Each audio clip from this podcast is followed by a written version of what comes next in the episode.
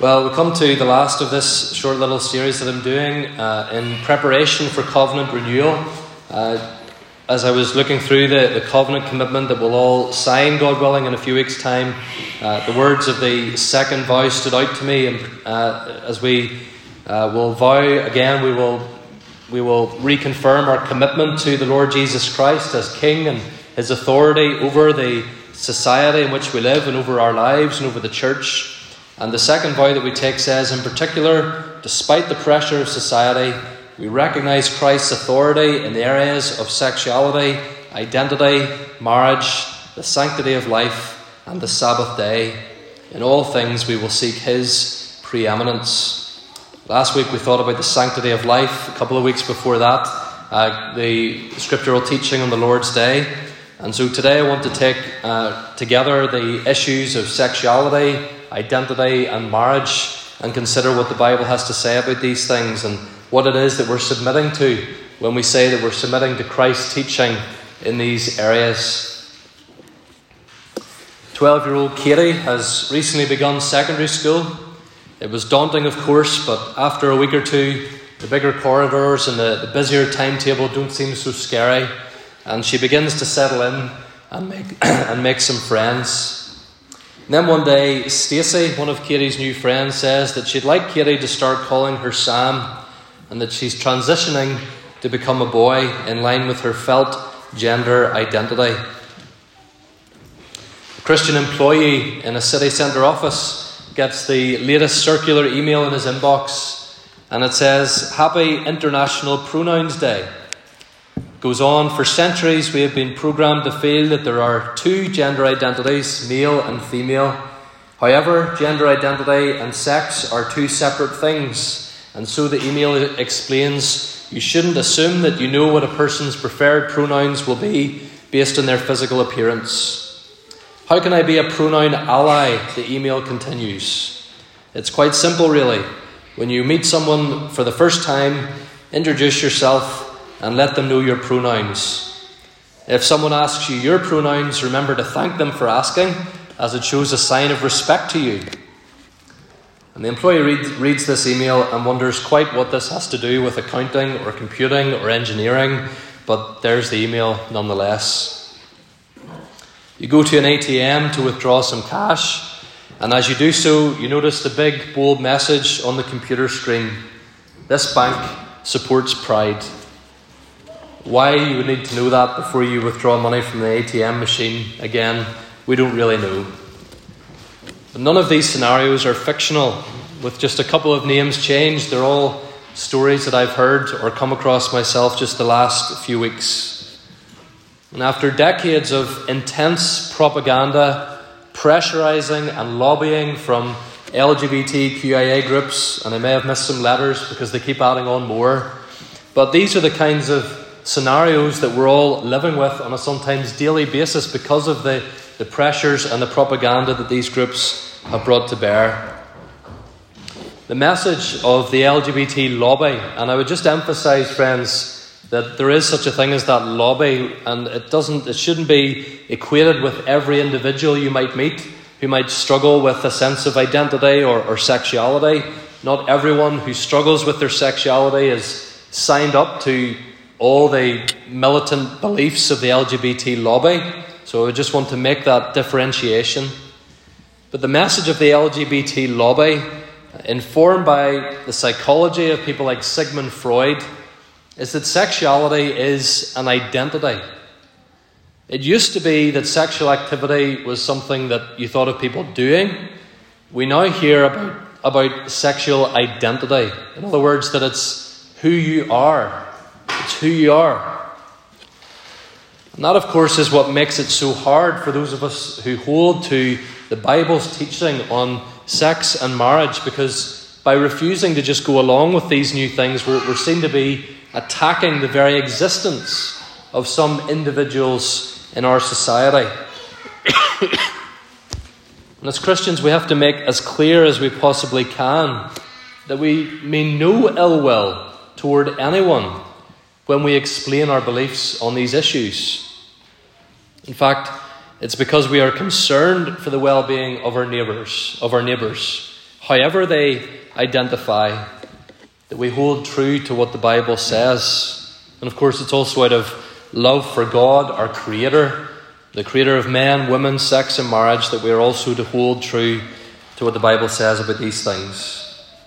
So, as we think about this whole question of sexuality and marriage and identity, I want to th- think again, following a similar outline to last week, I want to think first of all briefly about what the Bible teaches about these things. What the Bible teaches about these things. And first of all, uh, Genesis 2 tells us that marriage was the, the first human to human relationship that ever existed. Uh, that when God finished making everything else, He made the first man and the first woman and married them together. And you'll have heard these reasons many times before, I'm sure, if you've attended uh, marriage ceremonies uh, in the RP church or in other similar churches to ours. But briefly, three reasons why God created marriage. First of all, for companionship. For companionship. Genesis 2, verse 18 tells us that having created the world and created the first man, Adam, God declares then, It is not good for the man to be alone. I will make him a helper fit for him. Uh, and that statement from God is, of course, not God realizing that he's made some mistake. It's God drawing attention to the fact that the companion that he would now give to Adam would be uniquely suitable for him, uniquely fit for Adam in every way, that Adam would have a friendship and a companionship with the woman that he couldn't have had with anyone or anything else. And so, marriage, first and foremost, friends, is about a unique companionship. A companionship that can be experienced in other relationships to some degree, but a companionship that is uniquely experienced in marriage. And so, men and women fit together and serve together and help each other in a unique, God designed way. This is true physically as well as emotionally and practically. And it's obvious from the way that men and women are different and yet compatible, designed to fit together. So, marriage was created for companionship. it was also created for procreation, for procreation, for the bearing of children.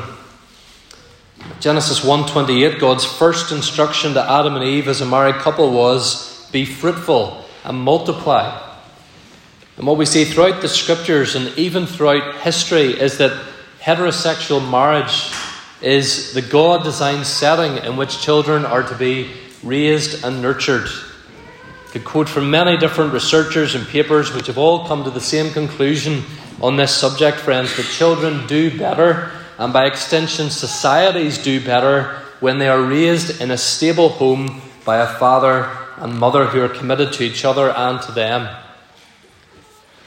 Now, that's not always the case, sometimes for legitimate reasons, sometimes for no fault of the spouse that is, or for the parent that is left, and children can still thrive, of course. But as a general rule, this is the way that God has designed it to be. As well as that, not every marriage leads to children, and those marriages are no less precious and valuable. But whilst not every couple will have children, friends, every child will have a father and mother, biologically speaking. And as far as possible, that father and mother should be the ones to raise that child, to love them and care for them and prepare them for life in society. Then the a third reason, we could go into other reasons, but for the sake of time, just the last reason for marriage, for the creation of marriage as we have it in Genesis 2, is an illustration. It's an illustration. It's for companionship for procreation, and for an illustration. What I mean by that is that a good marriage is a living picture of the most precious relationship in the world, namely the relationship between Jesus Christ and his church. Paul says in Ephesians 5:31, "Therefore a man shall leave his father and mother and hold fast to his wife, and the two shall become one flesh. Paul says this mystery is profound, and I am saying that it refers to Christ and the church. Paul quotes there from Genesis 2, verse 24. Uh, and, and in doing so, he says that the, he's emphasizing that a husband and a wife are to stick together. That's what the word in the original means hold fast to. It's literally got the idea of glue, that a husband and a wife are to hold fast, stick together. And he says that that marriage relationship is a picture of Christ and the church. Christ and the church are different, obviously but they are made to fit together by the work that Christ has done for us, that He has given Himself for us lovingly and self sacrificingly. And Paul says that a husband is to imitate that self sacrificial love as he leads and provides for his wife, not just practically, but emotionally and spiritually as well.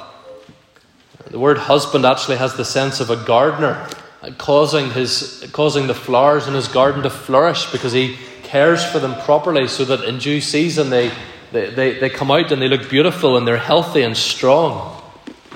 And that's what a husband is to do for his wife, and if God provides also for his family. And likewise, the wife is to lovingly submit to that, to that loving leadership and to care for and provide for her husband and to encourage him as his closest companion on the earth. C.S. Lewis calls this the great dance, excuse me, the great dance of souls.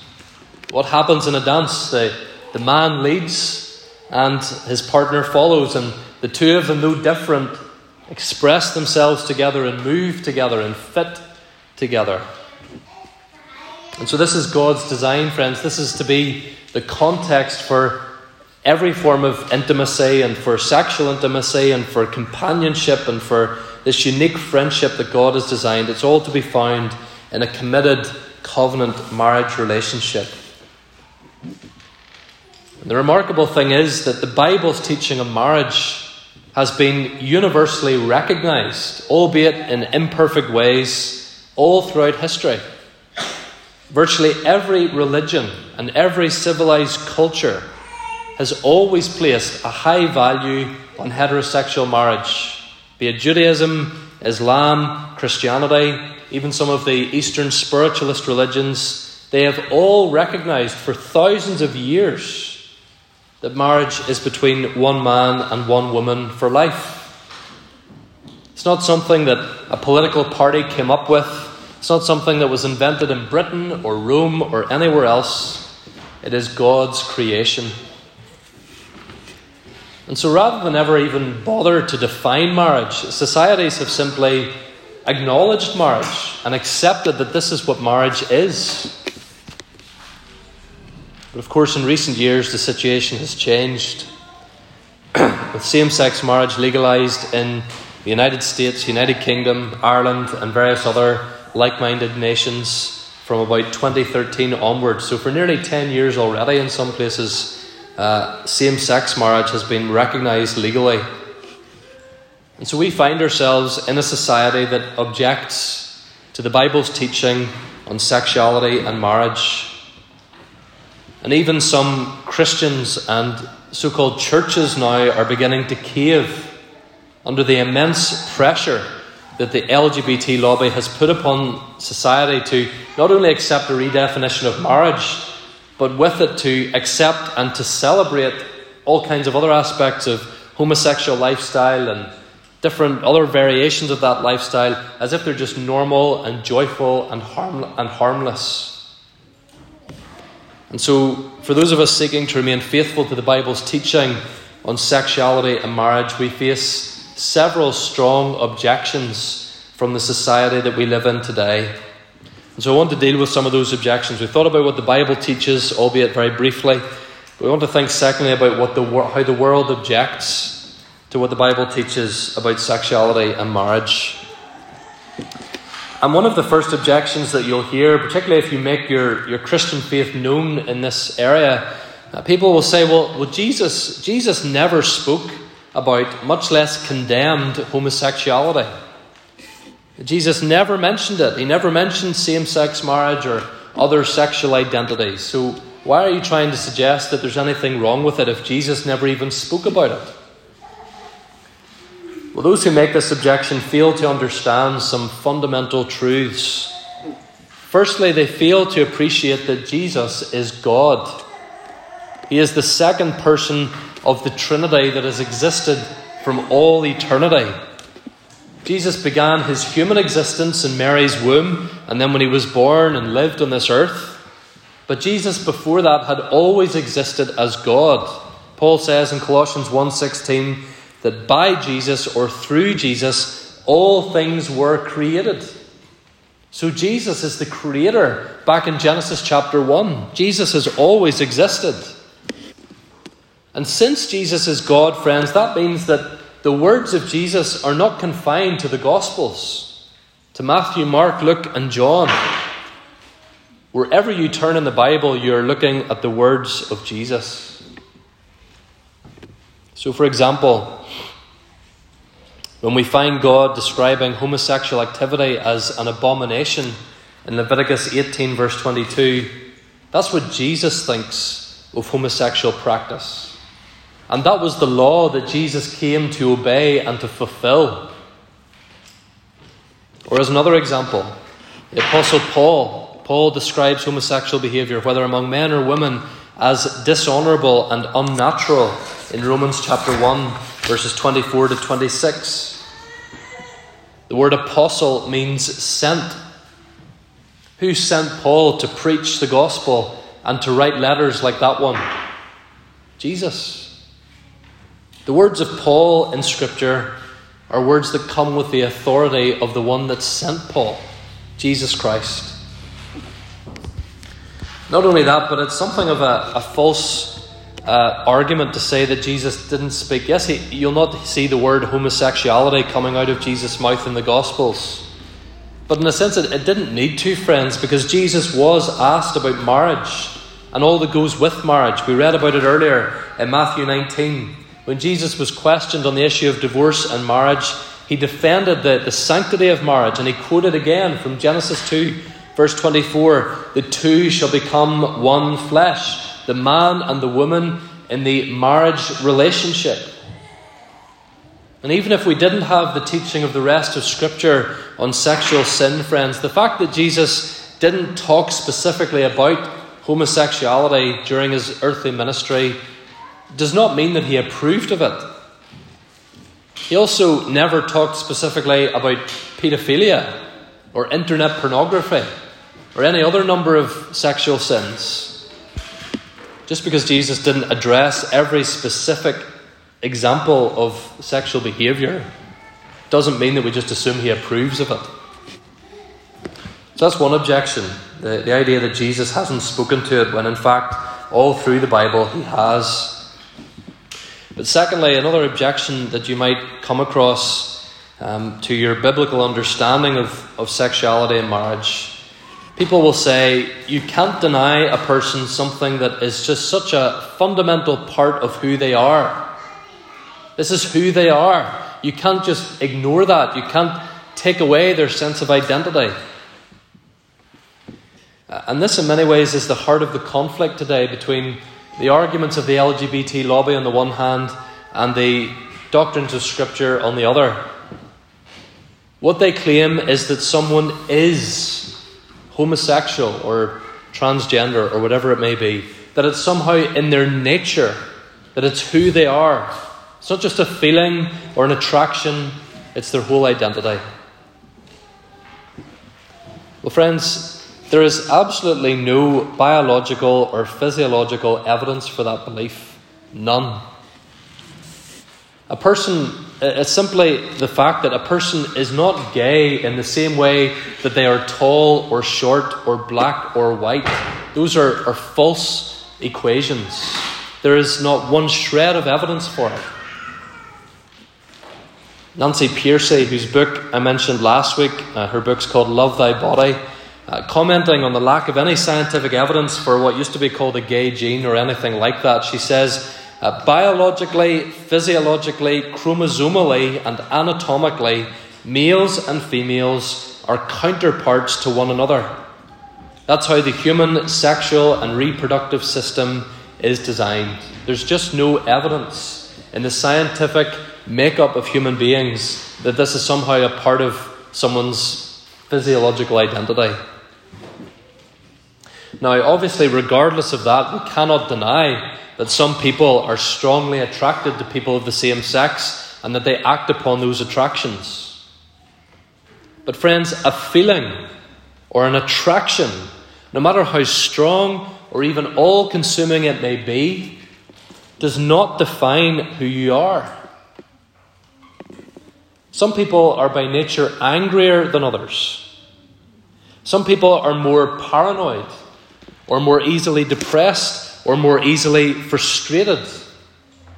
I don't have the right to do whatever I feel like doing if I'm angry. I can't identify as angry and then just expect that people will excuse whatever behaviour I come out with if I'm angry. The fact is that all of our natures, not physically or biologically, but to begin with, spiritually, are flawed. The impulses that we have, the desires that we have, be they sexual or otherwise, are tainted and ruined by our sinful nature. And so, in a sense, if someone says, Well, this is the way I am, well, there is, yes, a sense in which that's true. You can't deny that you're experiencing whatever form of attraction it is. But that is rooted in a sinful nature. It's within all of us and will manifest itself in different ways. But as well as that, friends, another way that we can answer this particular objection that this is who someone is. Friends, all of us are far more. We are far more than whatever sexual attractions we might have, be they legitimate according to Scripture or otherwise. And so to reduce your existence as a human being to what kind of person you're sexually attracted to is tragic. It drastically undervalues who you are as a human being. Pearcey says the Bible offers a more compelling script that defines our identity in terms of the image of God.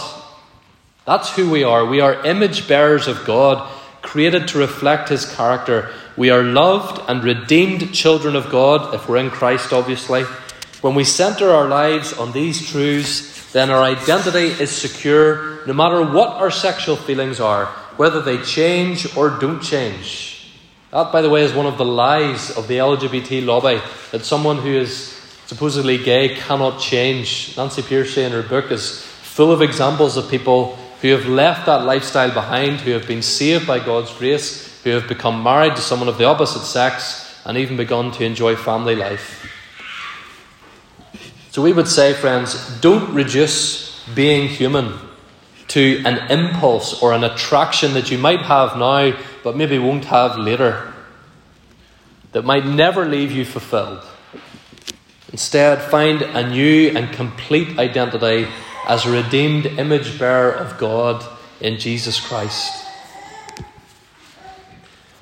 Third objection that's often made to the biblical teaching on sexuality and marriage People will say, You're picking and choosing from the Bible when you say that homosexuality is a sin.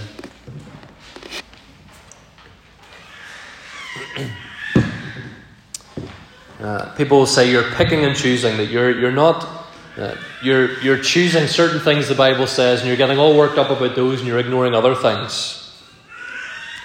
Twice in Leviticus, Leviticus 18, verse 22, and Leviticus 20, verse 13, Homosexuality is described as, quote, an abomination. It's a very strong word. It means something that is purposefully going against the moral character and commands of God. Uh, and those are usually, those are usually the, the verses that cranky Christians use when they call into the Nolan show, when these sorts of things are debated, uh, things like radio phone ins. Norman from Bangor or Jimmy from Bushmills will call in, they will be very well meaning, but they will sound very angry and they quote these verses Homosexuality is an abomination, they say. And what does the presenter say next? Well, they say you're picking and choosing which parts of the Bible to pay attention to. Because Exodus 35 2 says that if you break the Sabbath, you should be put to death. And Leviticus 11 7 says you can't touch the skin of a dead pig. And Deuteronomy 22 verse 9 says you can't plant two different types of crops in the same field. So, why are you Christians getting all worked up about homosexuality and not all these other laws that you find in the Bible? Well, usually you'll not have time to explain this in a radio phone in show, which is maybe a good reason not to phone in, but nonetheless, uh, one of the things we need to explain to people is that the Old Testament contains different types of laws. There's the moral law, which is summed up in the Ten Commandments, and the moral law applies to all people in all places at all times. There's also what we call the civil law in the Old Testament. This was uh, the body of law given to the people of Israel for their, uh, for their legal interactions with one another uh, in the promised land. and finally, the Old Testament also includes ceremonial laws. And these are the laws concerned with the people's worship. And all that worship, of course, revolved around animal sacrifice.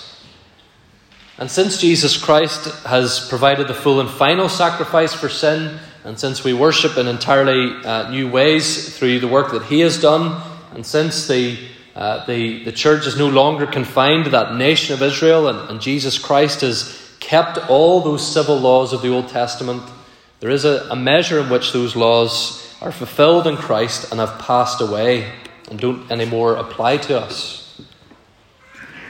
But the moral law does still apply to us. The, the, the Ten Commandments for all people in all times and places. And so the question then becomes is homosexuality a breach of the Ten Commandments, the moral law? And the answer is yes. Commandment number seven you shall not commit adultery. Because what we find in the New Testament through the teaching of Christ and the teaching of Paul is that adultery really can be defined as any sin outside of any, any sexual behavior outside of sexual intimacy between a husband and wife in marriage. Remember, Jesus said in the Sermon on the Mount, anyone who looks at a woman lustfully has committed adultery with her in his heart. Jesus says lust and the ways that it's expressed are forms of adultery. They're invalid forms of sexual expression.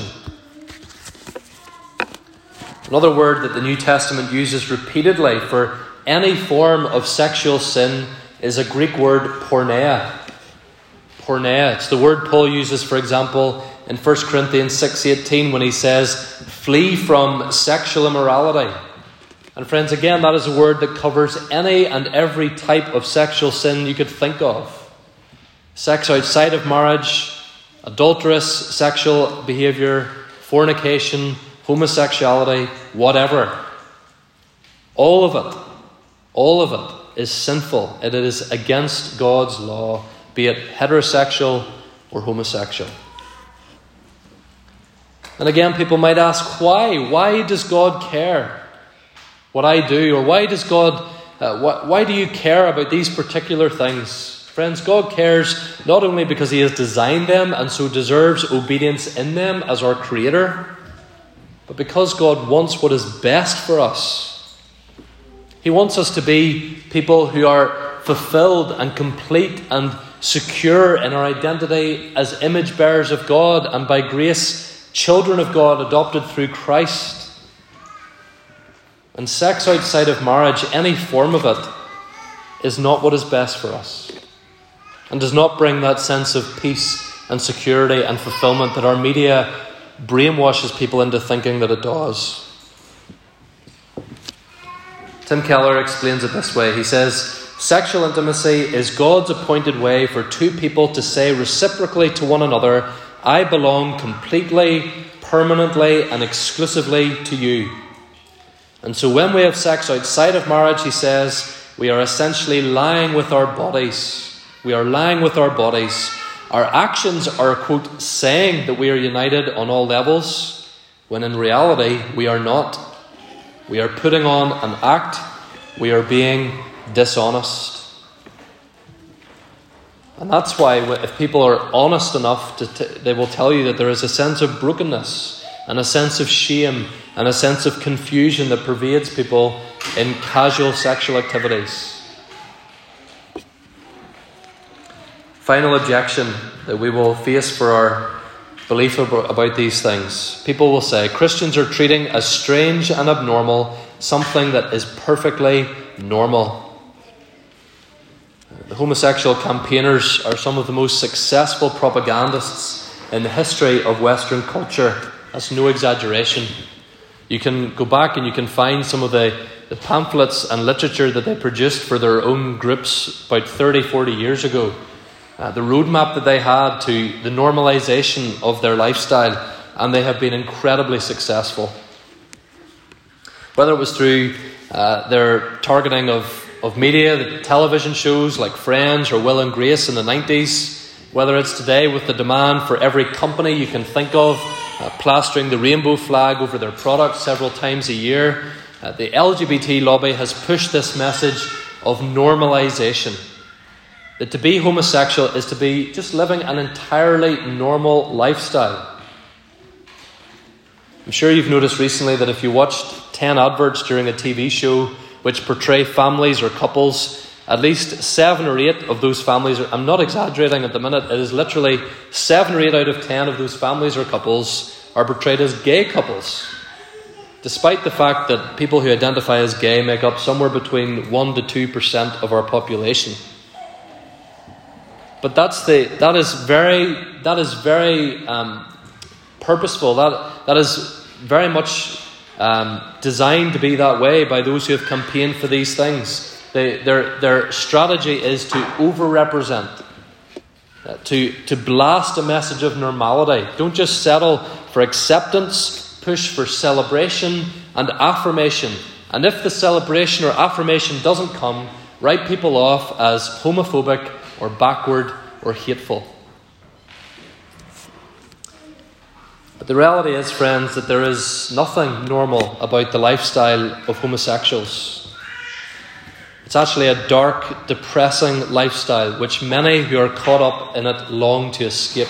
And I say that having spoken to people who have struggled with this issue or who have, by God's grace, put this behind them and come out of this lifestyle. It is nothing like how it is portrayed in the Rainbow Pride celebrations. Study was carried out by a homosexual couple who wanted to show that homosexual relationships were stable and happy and loving just as much as heterosexual ones. What they actually found was that only 8% of men and 7% of women had ever had a relationship that lasted for more than three years. Promiscuity among homosexual men is not a stereotype, it's reality, it's the norm. Alcohol abuse, drug abuse, depression, and suicide are all far higher in the homosexual community. And again, contrary to what the media will tell you, that's not all the fault of a, of a homophobic society. It's because people have fallen for the lie that they will find some sense of satisfaction and completion in living this lifestyle, and they've been left sorely disappointed. It's also true to say there are certain parts of the country that I would probably be uh, sued for saying this, but it's reality that doctors who treat people living a homosexual lifestyle are trained to look for several diseases of one kind or another as a matter of routine. And so, very often, people will say, in defense of homosexual practice, they're not doing anyone any harm. Friends, a glance at the statistics, time taken to listen to some of the stories, tells you that this is not true. They're hurting themselves, and they're hurting each other.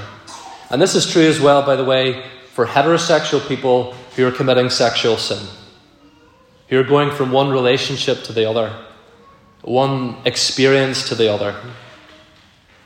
It's leaving people not happy, the original sense of that word, the original meaning of the word gay, but it's leaving people in dark, sad places, spiritually speaking.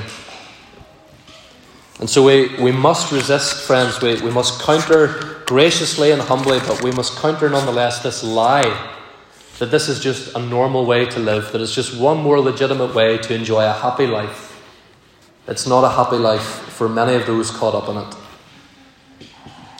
And so, the last thing to consider this morning again is, is how Christians should respond, and we'll do this very briefly as we close, but how Christians should respond uh, to this barrage of propaganda and contrary living that we're seeing around us today.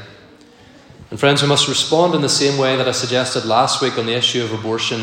We must respond with compassion, but not compromise.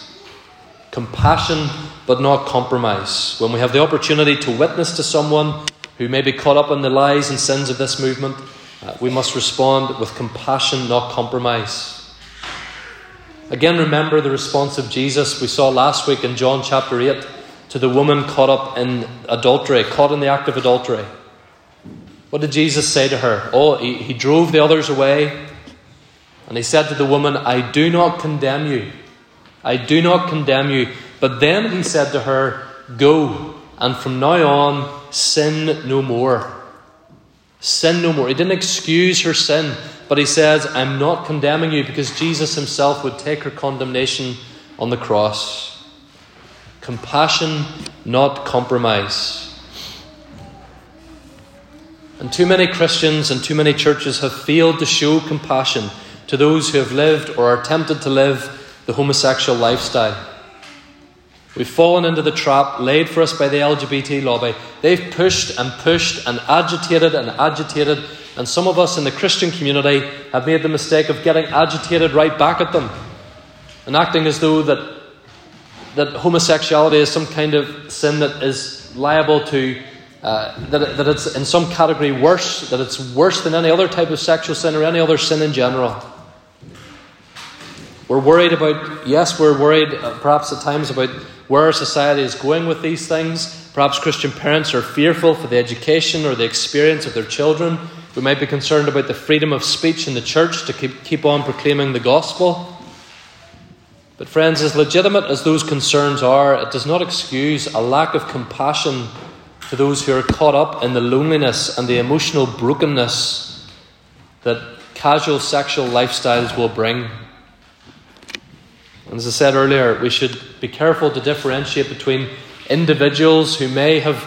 Uh, become confused in their own sense of identity and got caught up in these things. We should differentiate between them and those who lobby and push the propaganda and push the agenda. They're not always the same groups. And it's out of compassion and concern for the well being of our fellow human beings, whoever they may be, whatever labels they may put upon themselves. It's out of compassion for them that we cannot compromise on our beliefs about marriage and sexuality because we know that God's word brings life and that sin brings death. And so we must point everyone, no matter how they identify, no matter what kind of lifestyle they are living, we must point everyone to the same place that we ourselves as Christians return to every single day the cross of Christ. See, when someone comes and accuses us of picking and choosing what we believe from Scripture in the way I described earlier, what they're really trying to say is, you're a hypocrite. You Christians, you tell us how awful homosexuality is, as if you've obeyed all those other commandments in the Bible, as if you're perfect people when you're not. And, friends, what we should say to that is, you're absolutely right. We are not perfect people at all. And we as, Christ- we as Christians have our own sins, sexual or otherwise, which deserve the same death and punishment according to God's law that these other sins do as well. All of our sin is abominable. People get very worked up in saying homosexuality is, ab- is an abomination. The book of Proverbs says that pride is an abomination. It says that deceit is an abomination. Friends, all sin is an abomination. All sin is grievous, despicable, and a disgusting violation of the way that God wants us to live. But it's not that we think that we are any better than anyone else. It's that we have found a Saviour. And in that Saviour, an identity that is better than any identity you will find anywhere else. And without excusing the sins that the world celebrates, which is what Christians increasingly, sadly, are doing right now, without compromising at all on what the Bible says about sex and marriage, we need, by God's grace, to show compassion and to tell people about the one who took the punishment that our sin deserves upon himself, the Lord Jesus Christ. The world proudly declares in the, word, in the words of Lady Gaga, I was born this way. Jesus says, You must be born again. He came to take the condemnation, the judgment that all of our sin deserves.